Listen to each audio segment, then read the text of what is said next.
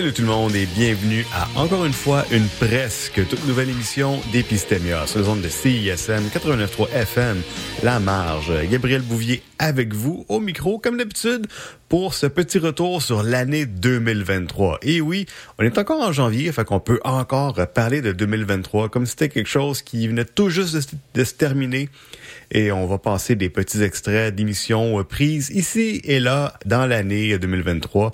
Et ben, d'habitude, euh, dans, ce type d'émission-là, je passe des chansons que j'ai bien aimées en 2023, mais je l'ai fait quand même pas mal dans les dernières émissions, puis j'ai pris du retard avec euh, les sorties récentes. Fait qu'on va passer de la nouvelle musique. On va commencer ça tout de suite, justement, avec une petite tune.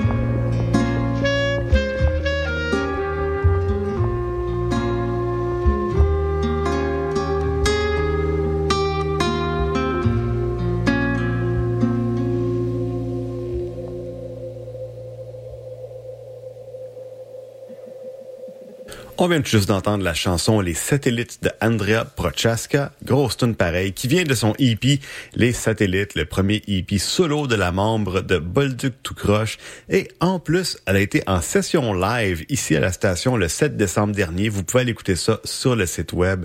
C'est quand même pas mal bon.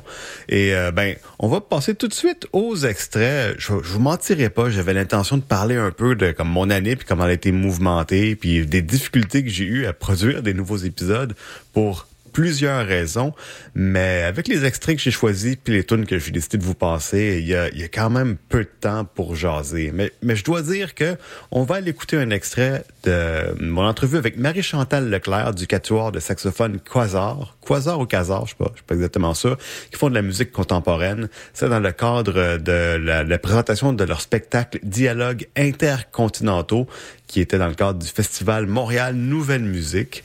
Une entrevue qui m'est tombée pratiquement du ciel. Ça a été super facile d'organiser ça. C'était bien amusant. Je vous passer un extrait de ça à l'instant. Donc, on est présentement avec Marie-Chantal Leclerc, musicienne, saxophoniste, directrice artistique de Quasar, un quatuor de saxophone, et aussi euh, pédagogue que j'ai vu, euh, qui fait des classes de maître et tout. Salut Marie-Chantal, comment ça va? Ça va très bien. Merci, euh, Gabriel, de m'accueillir aujourd'hui. Ça fait plaisir. Écoute, on, euh, on parle aujourd'hui parce que tu vas avoir un spectacle qui va être présenté bientôt dans le cadre du festival Montréal Nouvelle Musique par la Société de musique contemporaine du Québec. Mais j'aimerais ça, avant de passer à ça, juste parler un peu de ton parcours parce que ça m'intéresse quand même. T'es surtout euh, comme comment est-ce que tu que, comment t'as commencé à faire de la musique puis est-ce que admettons le saxophone c'est comme ton premier amour comme instrument? Euh, moi, j'ai commencé à faire de la musique euh, à l'école, à l'école primaire, à la flûte à bec. Là. Et puis, euh, quand je suis rentrée au secondaire, mais là, il y avait des, des orchestres d'harmonie, des orchestres d'ensemble avant. Et puis, il fallait choisir un instrument. Et puis moi, c'était vraiment très, très, très clair que c'est le saxophone que je voulais jouer. Alors, j'ai, les autres instruments m'intéressaient pas du tout.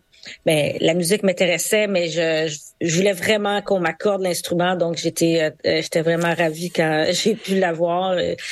exactement pourquoi, je ne sais pas, mais euh, c'était comme un coup de foudre pour l'instrument.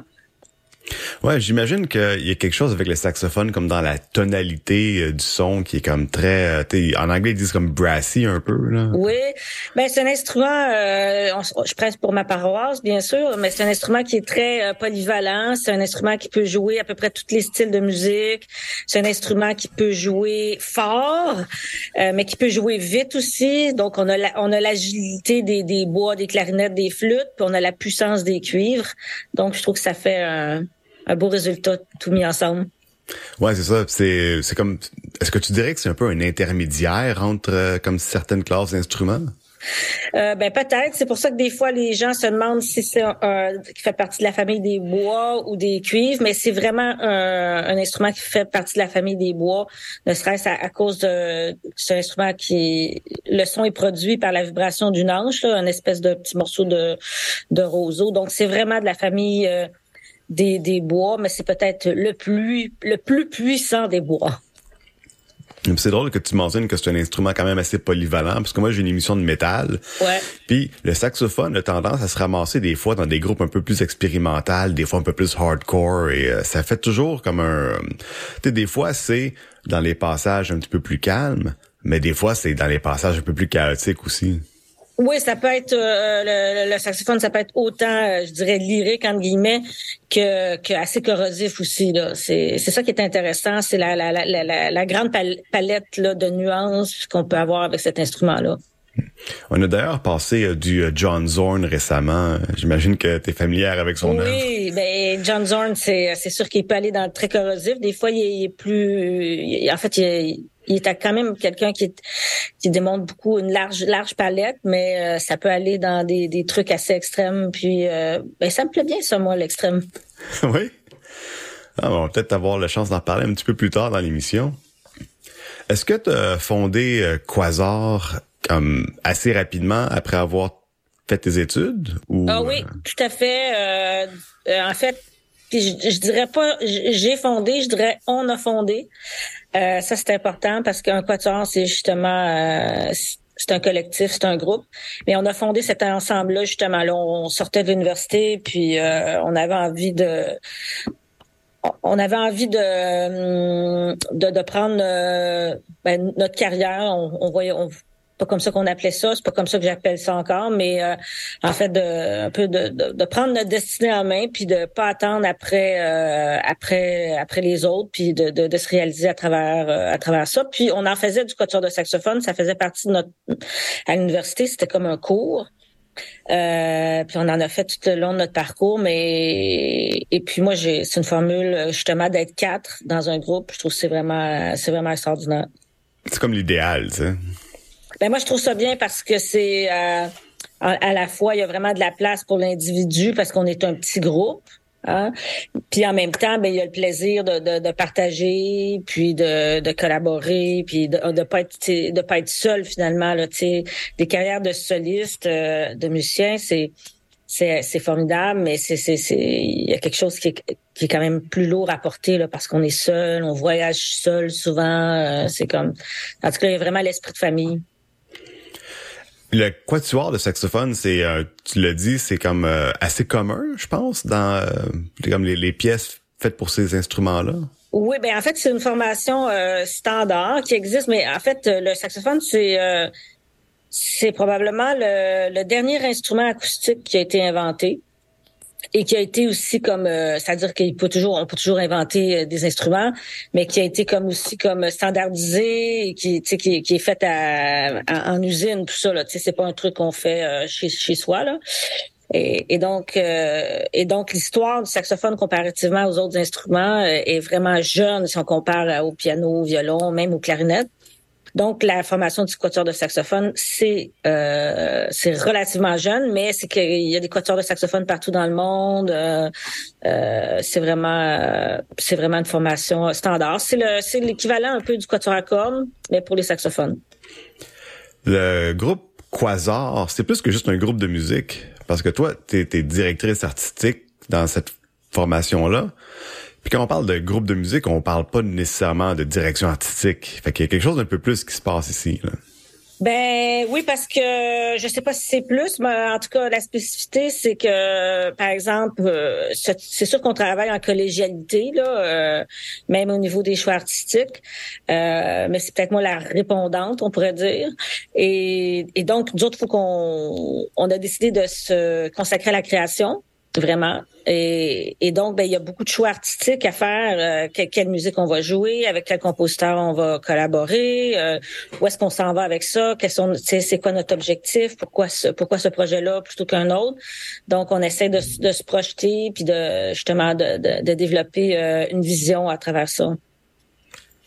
Mais quand on dit création, c'est pas juste la composition. Est-ce qu'il y a une recherche qui est un petit peu plus approfondie? Ah, il y a, vraiment une démarche de recherche qui, mais qui est toujours liée à, la composition, qui est liée finalement au, rendu, à l'œuvre musicale qui va être présentée. Mais on fait beaucoup de recherches sur euh, euh, ben, sur le sur le thème, sur les modes de jeu. Tu sais, par exemple, euh, comme tel, normalement, le saxophone c'est un instrument monophonique qui joue juste une seule note à la fois. Bon, ben il y a des, des techniques euh, contemporaines qui font en sorte qu'on peut faire des, des, sons multiphoniques, donc plus qu'un son à la fois avec toutes sortes de doigtés. On travaille la microtonalité, les quarts de ton, les huitièmes de ton, les sons de souffle, les sons, le, le, les sons bruitistes. Tu sais, il y a toute une gamme de, de, de sons euh, qu'on peut explorer que, et donc il y a vraiment une recherche sur le, la matière sonore. Tu sais, qu'est-ce puis dans ce temps-là, pour ça, on fait tandem avec euh, justement euh, des compositeurs, des compositrices. Puis ensemble, ben, on, cherche, on trouve, on, on a beaucoup de plaisir.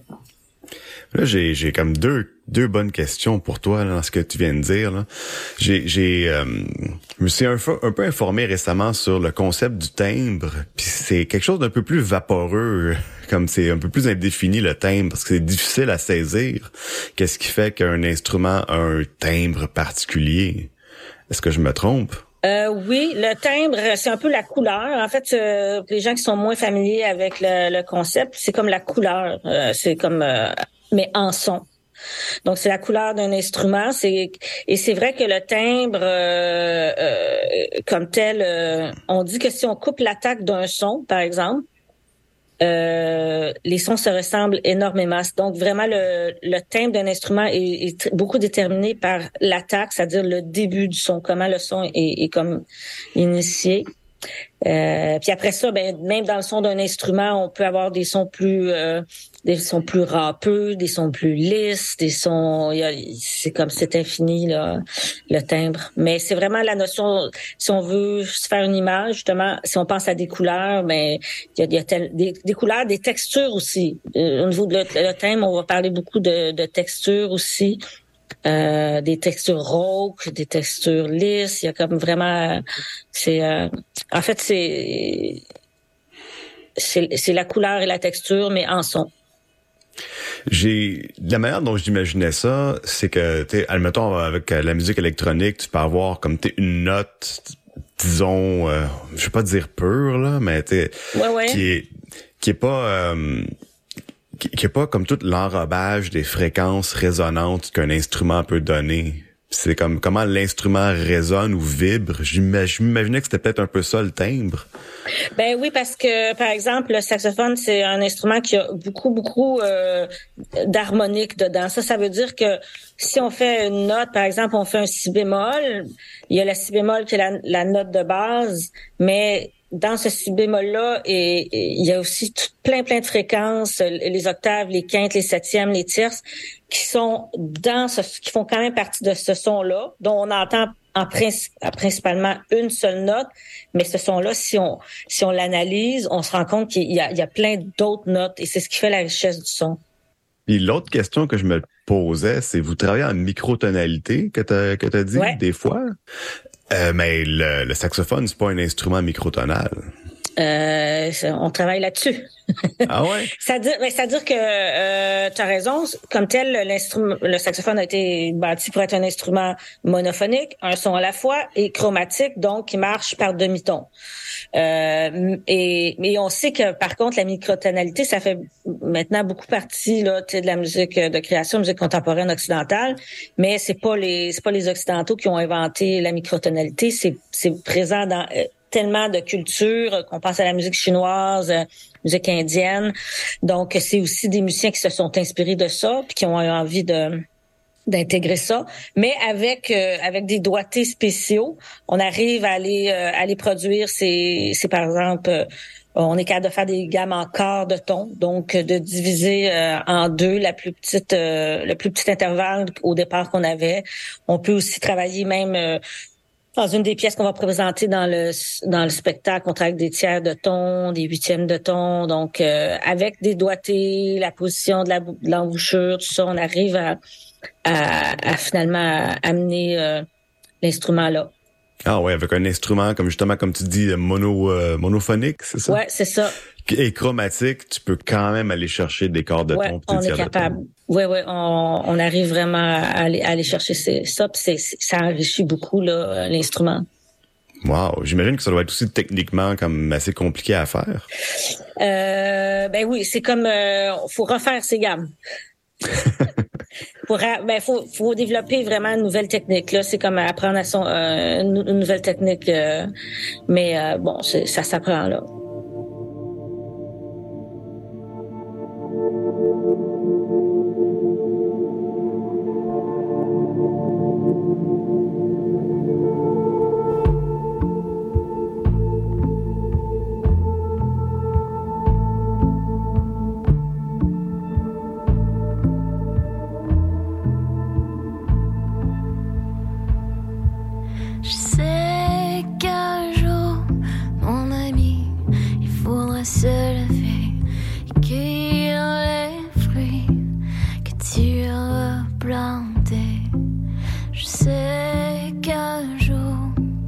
joie. Donnez-moi la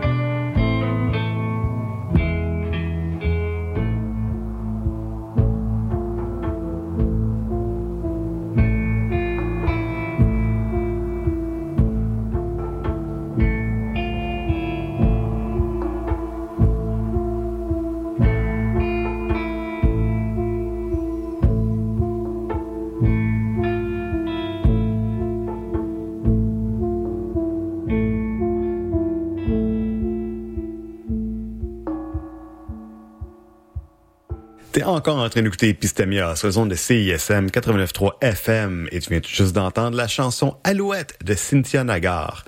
Ça vient de son EP Étrange Lumière, qui est en fait le quatrième EP de l'artiste folk montréalaise. Elle va aussi avoir un lancement le 7 février prochain au Vert Bouteille. Et euh, j'espère pouvoir comme aller faire un petit euh, un petit tour au lancement, mais vu que c'est un mercredi, j'ai mon émission de métal le soir, je sais pas si je vais pouvoir rester super longtemps, mais je vais faire euh, tout à mon possible pour aller faire un petit coucou.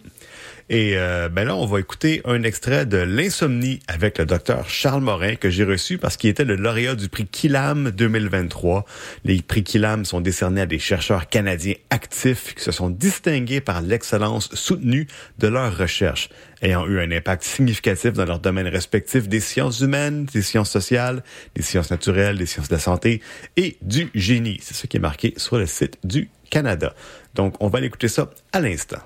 Donc, on est présentement avec Dr Charles Morin, professeur de psychologie à l'Université Laval, titulaire de la chaire de recherche du Canada pour les troubles du sommeil et aussi récipiendaire du prix Killam tout récemment. Euh, salut euh, Charles.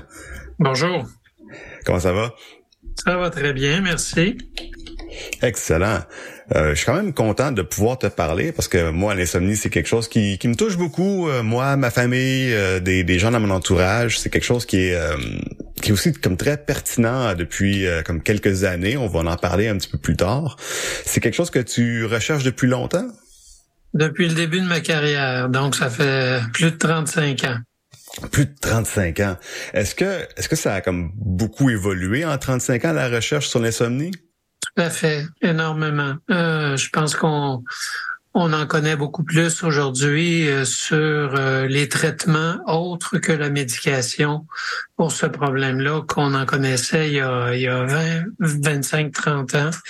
On a encore beaucoup de choses à connaître sur le problème lui-même, euh, ses bases neurobiologiques, physiologique. On a une bonne compréhension, je pense, de la problématique d'insomnie sur le plan psychologique, sur le plan comportemental, mais on, a encore euh, beaucoup de choses à apprendre sur ces bases euh, neurobiologiques, génétiques euh, et neurophysiologiques.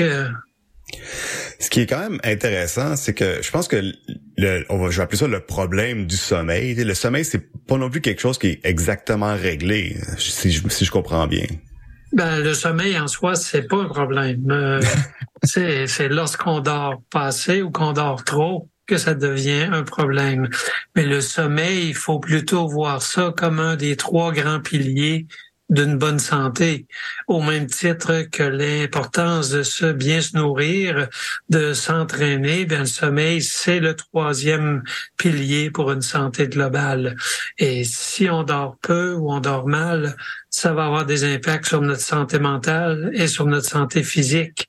Et en contrepartie, si on a un inconfort physique, où on est stressé psychologiquement, ça va avoir un impact sur notre sommeil aussi. Donc, le sommeil, ça fait vraiment le pont entre le corps et l'esprit. Ouais, c'est ça. C'est euh, si tu dors mal, tu risques de créer du stress puis d'avoir comme plus de difficultés à dormir. Comme un, une boucle d'un feedback loop. Là. Absolument. Ça fait boule de neige rapidement et on se retrouve rapidement aussi dans un cercle vicieux. C'est quoi exactement la définition de l'insomnie, est-ce parce que il y a des gens qui disent ah moi je fais de l'insomnie mais c'est peut-être pas exactement ça aussi. Y a-tu comme une manière clinique de, de comme définir ça? Eh ben premièrement il y a différents différents symptômes euh, d'insomnie. Les, trois symptômes euh, nocturnes classiques, c'est les problèmes d'endormissement. Quand on va se coucher, si on prend plus de 30 minutes, c'est arbitraire, mais si on prend plus de 30 minutes quelques nuits par semaine, ben on va, on va parler d'un problème d'insomnie initiale, de début de nuit. Il y a des personnes qui n'ont aucun problème à trouver le sommeil, mais vont se réveiller au cours de la nuit, soit pour de courtes périodes, mais à répétition, ou moins fréquemment, mais pour de plus longues durées. Donc ça, c'est un problème de maintien du sommeil. Et il y a des personnes aussi qui n'ont aucun problème à trouver le sommeil en début de nuit et à dormir pendant 4-5 heures, mais ils se réveillent à 4 heures du matin et c'est fini, incapable de retrouver le sommeil par la suite. Donc, ça, c'est vraiment les trois symptômes classiques d'insomnie.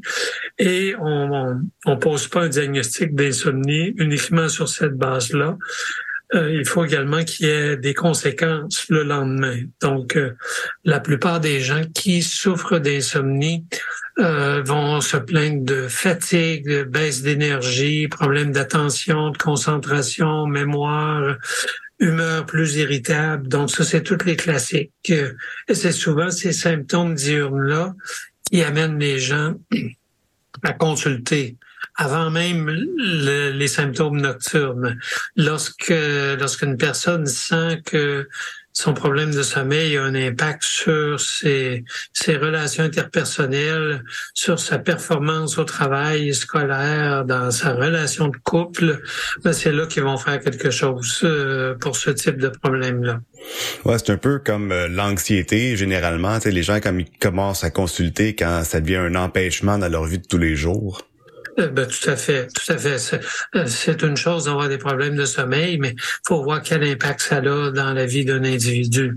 Et je pense que tout le monde qui a fait une nuit d'insomnie sait que ça va avoir un impact le lendemain sur la qualité de vie, mais euh, ça, c'est vrai pour des, des, insomnies dites ponctuelles de quelques nuits. Mais si on prend quelqu'un qui a des problèmes de sommeil plusieurs nuits par semaine, ça persiste dans le temps sur plusieurs semaines, plusieurs mois, voire même des années, ben c'est clair là, que ça va engendrer des problèmes additionnels. Donc, on sait qu'une insomnie chronique augmente les risques de faire une dépression, même chez une personne qui n'en a jamais fait auparavant. L'insomnie chronique augmente les risques de développer des problèmes de santé physique aussi comme l'hypertension. Si on dort mal, notre cœur travaille plus fort la nuit. Euh, il se repose pas autant que chez une personne qui euh, qui dort bien. Euh, euh, donc santé physique, santé mentale, et ça a un impact aussi sur la santé dite occupationnelle. Ça a un impact majeur sur notre rendement au travail, mais ça peut aussi causer des absences au travail. Et pour les gens qui se présentent en dépit d'avoir mal dormi, ben ils performeront pas à la hauteur de leur capacité. Tu as mentionné les symptômes classiques de l'insomnie, qui comme ça me semble aussi être un peu des types d'insomnie. Est-ce est-ce qu'il y a comme d'autres types d'insomnie qu'on pourrait comme euh, classifier? Oui, ben ça, ça, dépend sur quel angle on veut regarder ça. Ça, c'est les symptômes classiques. Euh, euh, maintenant, j'ai parlé de bon, est-ce que ça prend plus qu'une demi-heure à s'endormir? Est-ce que ça se présente plus de trois fois par par semaine? Si ça dure plus de trois mois, ben là, on va parler d'une insomnie chronique. Avant ça, ça va être plus une insomnie situationnelle ou ponctuelle. Il y a des insomnies qui sont on pourrait qualifier de, de psychophysiologique. Il y a une composante psychologique, il y a une composante physiologique, mais il y a aussi une forme d'insomnie qu'on appelle de l'insomnie paradoxale. Pourquoi paradoxale? Parce qu'il y a un paradoxe entre ce que la personne nous rapporte euh, au meilleur de ses connaissances et euh, ce qu'on mesure objectivement avec l'électroencéphalogramme. Donc, il y a des personnes qui vont se plaindre d'avoir une insomnie sévère et quand on les amène dans notre clinique ou notre laboratoire de sommeil, qu'on les branche à nos appareils, euh, ben, le lendemain, ils vont se réveiller puis ils vont aussi nous dire qu'ils ont très, très mal dormi. Mais pour un petit groupe de personnes, euh, ces gens-là vont avoir dormi presque normalement mais c'est pour ça qu'il y a une déconnexion entre ce qu'ils perçoivent et ce qu'on mesure. Et c'est pas eux qui essaient, tout simplement de s'attirer notre sympathie. C'est vraiment comme ça qu'ils perçoivent leur sommeil. Et on n'a pas encore peut-être les instruments de mesure suffisamment sensibles pour euh, pour détecter ce type de problématique-là strictement sur la base d'une entrevue individuelle. Ça, c'est intéressant parce que ça voudrait dire que c'est des types d'insomnie qui sont vraiment plus perceptuels, plus dans la base psychologique que la base physiologique. Absolument. En fait, euh, euh, en anglais, on appelle cette condition-là sleep state misperception. Donc, une mauvaise perception de l'état de veille ou de l'état de sommeil on, on, en fait un peu tous, on a tous un peu des, des, discordances dans notre perception. Je veux dire, habituellement, on a, on a la, ben, la plupart des gens ont tendance à rapporter que ça prend plus de temps à s'endormir que ça en prend en réalité. Ils ont tendance à sous-estimer le temps total de sommeil qu'ils obtiennent. Mais quand on parle d'insomnie paradoxale, c'est à l'extrême.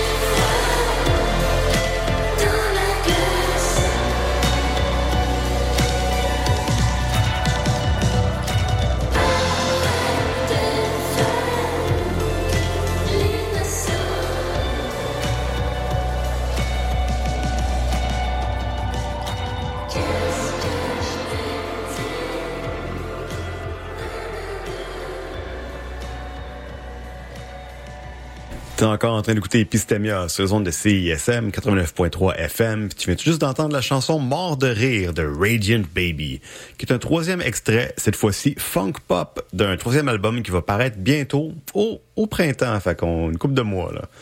Puis là, on va aller écouter un. Ben, c'est même pas un extrait, c'est une entrevue complète que j'ai faite avec Justine Latour, qui est photographe. Elle avait une exposition connexe au World Press Photo euh, à la fin de l'été. Euh, elle affichait l'exposition Les rendre les lignes vers la voie de l'alphabétisation. On en jase à l'instant. Donc, on est présentement avec euh, Justine Latour, Bonjour. photographe. Salut. Est-ce que allô, ça va bien? Ça va bien toi? Ça va super. Euh, tu d'autres cordes à ton arc? Des fois, je demande aux gens euh, comment veux-tu qu'on te présente. euh, Je suis euh, essentiellement photographe, euh, essentiellement, ouais. C'est euh, la deuxième fois que tu as une exposition euh, Ouais. connexe au World Press Photo. Ouais, j'ai cette chance là. Ouais, tu te sens-tu comme vraiment privilégié? Ouais, vraiment. Ouais. Ouais, ben puis c'était inattendu. Euh, puis oui, je suis vraiment chanceuse de refaire ça euh, cette année parce que c'est une super belle expo. Puis, euh, bien contente d'être là sur un autre type de mandat. Là, c'est pas un projet personnel à moi, mais euh, j'en ai fait quelque chose de personnel. Ouais, ouais, mais on va en parler. Juste avant, euh, c'est euh, pour Claire, 107 ans, Oui. c'est ça? C'est l'année passée? Oui. Ouais, j'ai lu une couple de, de beaux mots là-dessus, euh, sur ce projet-là. Euh, Ouais, je me suis beaucoup fait parler de cette exposition-là. Je pense que ça, ça a marqué, euh, ça a marqué les gens et les gens ils m'en parlent encore. Euh, les gens, ben, même ce soir, euh, ben, cet après-midi, les gens m'ont m'ont demandé des nouvelles d'elle, donc euh, Ouais. des gens qui sont venus l'année passée. Euh, les nouvelles sont pas bonnes, mais ça me fait toujours plaisir quand même d'en donner. Mais euh, ouais, Claire est décédée en novembre dernier euh, après l'exposition, mais euh, mais à chaque fois qu'on en parle, ça la fait revivre un peu. Donc euh, ouais. ça preuve que ça, ça prouve que l'exposition a, a permis euh, ce que je pensais, c'est-à-dire la rendre éternelle. Mhm. C'est un projet qui a été quand même assez personnel pour toi, tu l'as dit. Est-ce que ça a informé un peu après ça comment tu prenais des portraits? Euh, non, parce que j'avais déjà cette, cette façon-là de, de, de procéder euh, dans l'intimité, euh, dans, dans le naturel de la personne. C'est quelque chose que je fais moins dans ma pratique à toutes les semaines parce que je travaille beaucoup en studio, mais j'ai toujours des projets connexes qui m'amènent à euh, aller justement en, en format un petit peu plus reportage ou euh, documentaire euh, à la rencontre des gens, euh, souvent quand justement euh, je fais des projets de publication des livres, comme Claire, je l'avais rencontré dans, dans le cadre d'un livre. Donc cette approche-là, à chaque année, j'ai un projet qui m'amène sur cette piste-là. Donc Claire, c'était pas la première fois. Euh, J'avais travaillé aussi euh, des projets comme ça avec des membres de ma famille. Donc là, c'est juste la, le prolongement euh, de, de ce projet-là avec euh, les rentes les lignes qui, euh, qui m'amenait encore dans un dans une facture un petit peu plus reportage. Tu l'as mentionné, tu travailles souvent en studio. Oui. Tu es connu pour des portraits d'artistes, de personnalités. Est-ce qu'il y a une approche différente quand tu fais un travail en studio puis ensuite tu fais un projet comme Les Rendre les lignes? Ben l'approche est différente dans la mesure où je veux arriver à la même chose, mais le chemin est différent. C'est-à-dire que là, je rencontre pas les gens dans leur milieu de vie ou dans leur euh, milieu de travail, milieu scolaire. Euh, c'est des gens qui viennent à mon studio, donc dans un lieu qui m'appartient. Mais il faut que j'arrive à tracer pour essayer autant que possible d'avoir euh, le côté le plus authentique, le plus proche d'eux, euh, le plus vulnérable ou le plus, euh, disons, euh, sans artifice. C'est ce que j'essaie de faire. C'est peut-être pas toujours ça qui sort parce qu'il y a toujours aussi euh, euh, c'est pas toujours moi qui fais la sélection, donc les gens veulent choisir des fois de montrer quelque chose. Euh, mais dans mon travail, dans mon approche de photo, c'est ça que je veux faire. Mais c'est toujours aussi super important que les gens soient contents de l'image qui sort d'eux. Donc d'ailleurs, pour cette exposition-là, les participants ont vu la photo qu'on a choisie et ils ont été en accord avec ça. Euh, Puis ça, ben, c'est important parce que ben, c'est pas des personnes anonymes, il y a leur nom, il y a leur histoire. Donc euh, ce côté-là est très important pour moi. Et donc, dans la prise de vue, j'essaie d'aller chercher ce qui, ce qui se rapproche le plus de eux ou de ce que je sens, de ce qu'ils veulent montrer, pour coller à, à ce qui, à ce qu'ils représentent ou à leur histoire. Ouais, c'est souvent ça que je me pose un peu comme question quand euh, je prends une photo de quelque chose euh, comme ça, de quelqu'un. Euh, il y, y a la considération éthique de montrer cette photo-là par la suite, d'avoir l'accord de la personne. Est-ce que c'est quelque chose que tu dans ta pratique plus documentaire, à quel point c'est euh, quelque chose d'important? Euh, ça reste super important. Euh, ben, par exemple, les photos de Claire, euh, je savais qu'il y en avait qu'elle allait moins aimer. Donc, je lui avais dit qu'il y avait des photos qu'elle allait moins aimer parce que je savais, elle était très coquette. Je savais qu'elle elle aimait pas, mettons, euh, ses mains ou son profil. Mais je lui avais dit de me faire confiance. Puis j'avais choisi moi-même les photos. Donc, des fois, quand c'est plus personnel, j'avertis quand même. Je m'assure que les gens soient à l'aise. Euh, je leur réserve jamais des mauvaises surprises. Mais c'est sûr que des fois, c'est un peu crève-cœur parce que, disons, ma photo préférée sera peut-être pas choisie par euh, manque d'aisance, pour certains, des fois par coquetterie, par... Euh, donc, des fois, c'est un peu crève-cœur, mais ces photos-là, existent pour moi de toute façon. Je les ai. Donc, euh, à la base, c'est ça mon moteur aussi, c'est prendre les photos. Ça peut exister juste pour mes yeux, puis euh, c'est largement pour moi. Là, on jase, mais on n'a pas vraiment présenté le projet. Non, je sais. ça s'appelle Entre les lignes. Oui, les Entre les lignes. C'est euh, les Entre les lignes, ouais. C'est euh, des photos de personnes qui sont en alphabétisation. Oui, donc c'est euh, les lauréats et lauréates de la bourse Retour réussite qui est une bourse de la fondation et en partenariat avec Desjardins. Euh, donc, il récompense 20 euh, personnes. Là, on, en a pris en photo 11, mais il récompense 20 personnes pour leur euh, parcours, leur persévérance. Donc, c'est des gens qui ont déposé euh, des dossiers, des candidatures, des présentations. Et un jour, ils ont eu la, le joyeux appel en disant qu'ils avaient, ils avaient gagné la bourse. Suite à ça, ils nous ont envoyé avec le réalisateur pour faire les capsules pour les présenter qu'on peut voir sur le site internet fondationalphabétisation.org et euh, moi j'ai fait les photos euh, par le fait même. Donc c'est un mandat. C'est un mandat. Elles sont venues te voir toi? Exactement. Basé sur la force de tes reportages ou de tes projets? J'imagine. Euh, je pense aussi que ils ont dû parler avec Yann Fortier puis sans doute que mon nom est venu dans les suggestions. Puis j'ai été euh, l'heureuse élue pour aller à la rencontre de ces gens-là. C'était un super beau mandat. Puis euh, je suis très contente qu'ils m'aient fait confiance là-dessus. Puis je pense que je pense que ça présente bien la, la fondation. Hein. Oui, oui quand même. Euh, une, une de ces missions du moins parce qu'ils en ont plusieurs je regardais les photos, puis je voulais te poser une question sur euh, le choix des environnements pour euh, tes, pour les portraits. Oui. Est-ce que j'ai est-ce que j'ai pu comprendre quand tu l'as présenté tantôt le, projet, c'est pas toi qui les as choisis, je pense. J'ai pas choisi. Les environnements? Non, j'ai pas choisi les environnements. Euh, mais comme la plupart des projets, euh, on crée dans la contrainte. Puis c'est ce qui est beau, puis c'est ce que j'aime aussi parce que ça crée des balises. Alors, on avait très peu de temps aussi parce qu'on avait une heure pour faire la capsule vidéo et la prise de vue. Euh, il a mouillé presque tous les jours. On est allé en shooting.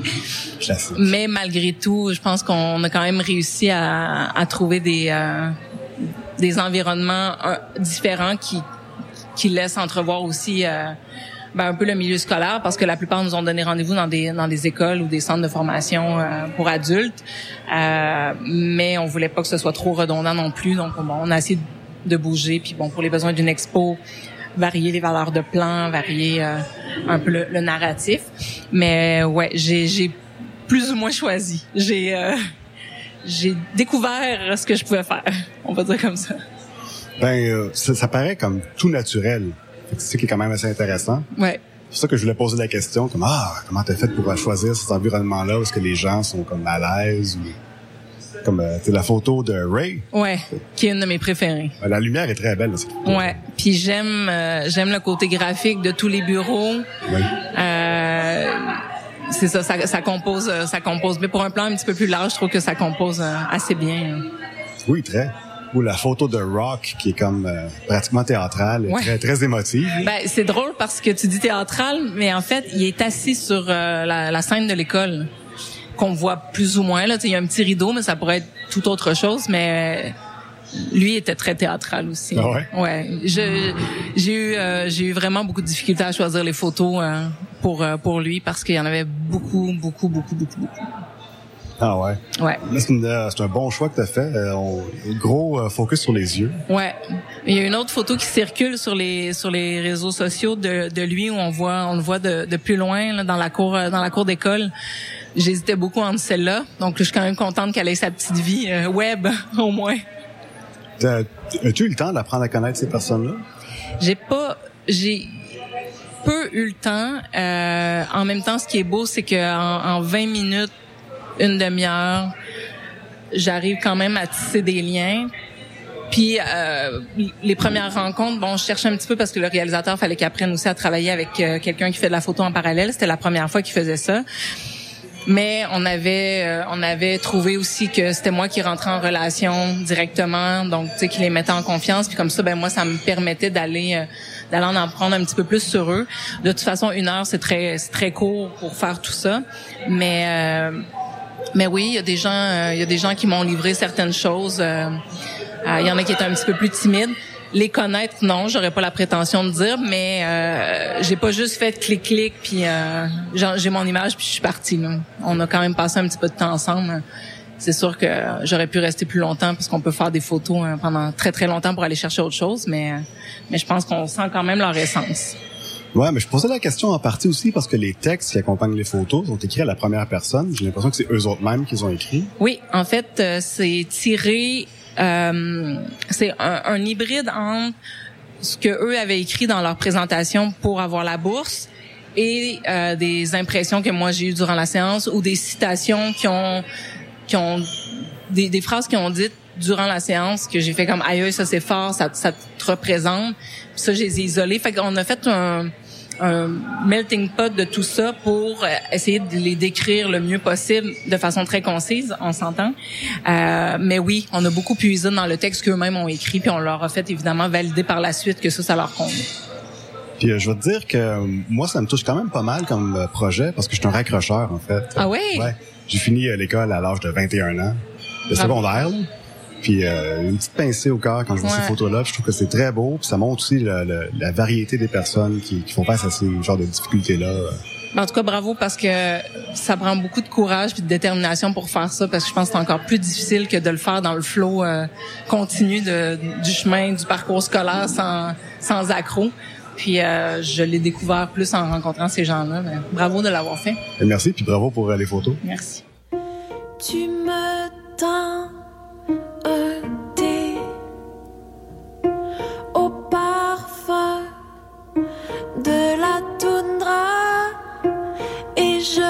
marche dans ta mémoire sur la terre, celle qui t'a vu naître.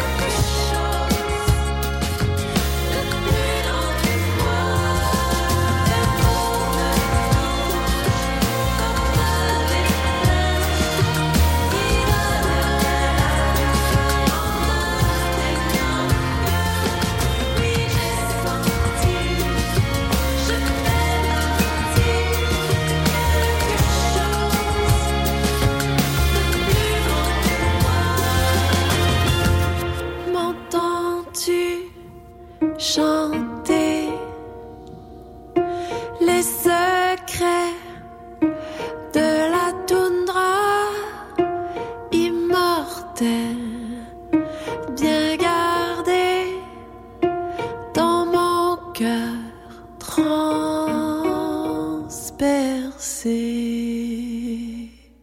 T'écoutes encore Epistemia sur les ondes de CISM 89.3 FM, La Marge, et tu viens juste d'entendre la chanson Tundra, entre parenthèses, Mouchouette, pour Joséphine Bacon de Émilie Laforêt. C'est le deuxième extrait de Mea Silva, le premier album solo de la chanteuse du défunt groupe Forêt qui est prévu pour le 9 février.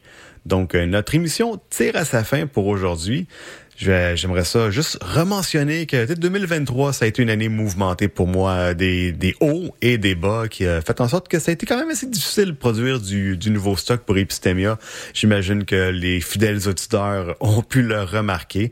On va essayer d'avoir un meilleur débit pour euh, 2024. On va voir euh, qu'est-ce que qu'est-ce qui va se passer là-dessus. J'ai en fait du nouveau matériel de préparer. Reste à voir si je vais avoir le temps de le préparer pour bientôt, hein, parce qu'Epistemia, ça se fait, ça se fait pas tout seul. Ça demande quand même pas mal de travail. Puis J'ai deux émissions, hein, Feu Metal hein, le mercredi soir à 22 h pour les intéressés. On va se quitter avec Da Passem de Mikal. C'est le premier album de 10 chansons pour 10 ans de carrière de Mikal Bielinski qui est sorti le 19 janvier. Après ça, ben écoutez, ça va être euh, Balado sur la montagne à 13h. À 14h, c'est la collation, une petite demi-heure de musique juste pour vous. Après ça, à 14h30, c'est apéro cigare cette semaine. Sinon, la semaine prochaine, c'est Ça vous choque, c'est une case partagée. Et à 16h, c'est Optum. Vous voulez pas manquer ça. Si vous voulez entendre plus d'épistémia, vous pouvez le faire sur le site web au CISM893.ca et on est aussi disponible en balado diffusion sur euh, Spotify et Apple Podcast. Merci d'avoir été là et à la semaine prochaine.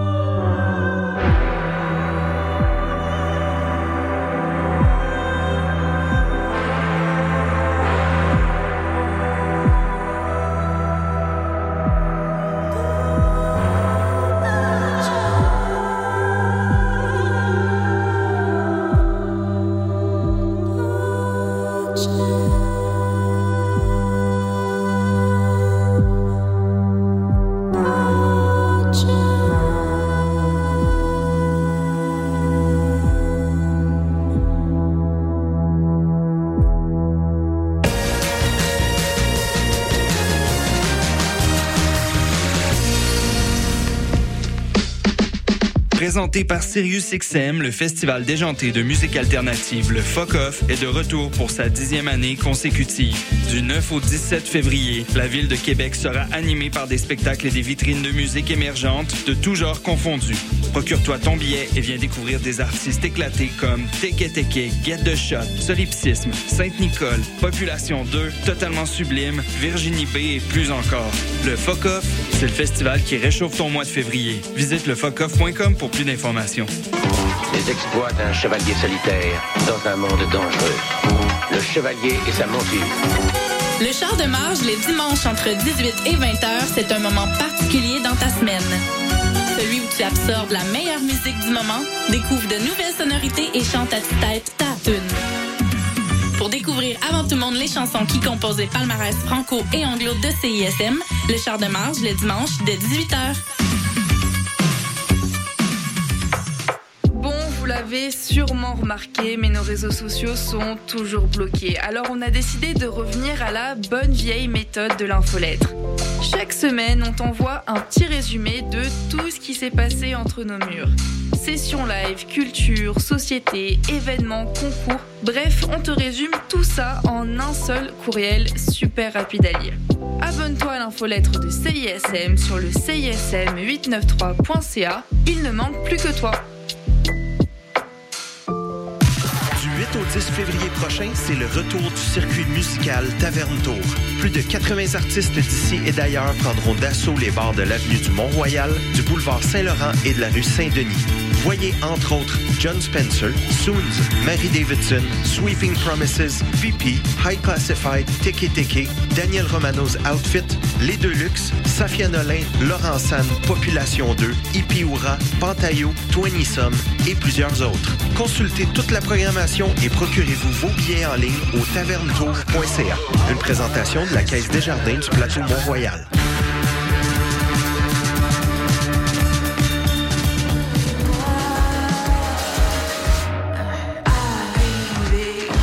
Salut, ici Canon. Vous écoutez CISM.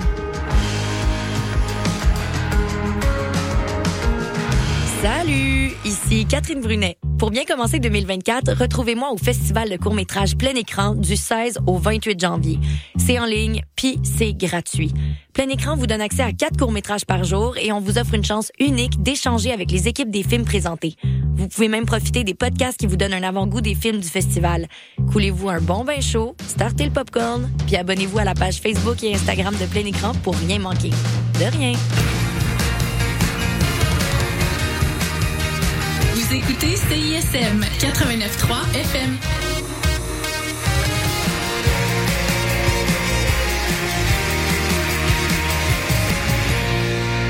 Bonjour à tous, je m'appelle Jennifer David Rocha, vous êtes sur CISM 89.3 FM dans Balado sur la montagne. Balado sur la montagne, c'est l'émission en ondes qui vous fait découvrir les balados produits dans le cadre de l'Université de Montréal. Aujourd'hui, c'est une première pour moi. J'ai le plaisir de prendre la relève d'Alexia Boyer qui a animé le balado toute la saison d'automne.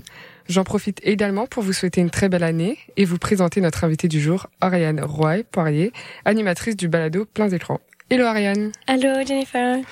Donc euh, Ariane, tu n'es pas la seule animatrice du balado. Normalement, vous êtes deux avec euh, Alessandra Mendel qui n'a pas pu nous rejoindre aujourd'hui. Mais euh, je veux tout d'abord te dire merci d'avoir accepté mon invitation. Avec plaisir. J'ai hâte que nos auditeurs découvrent un peu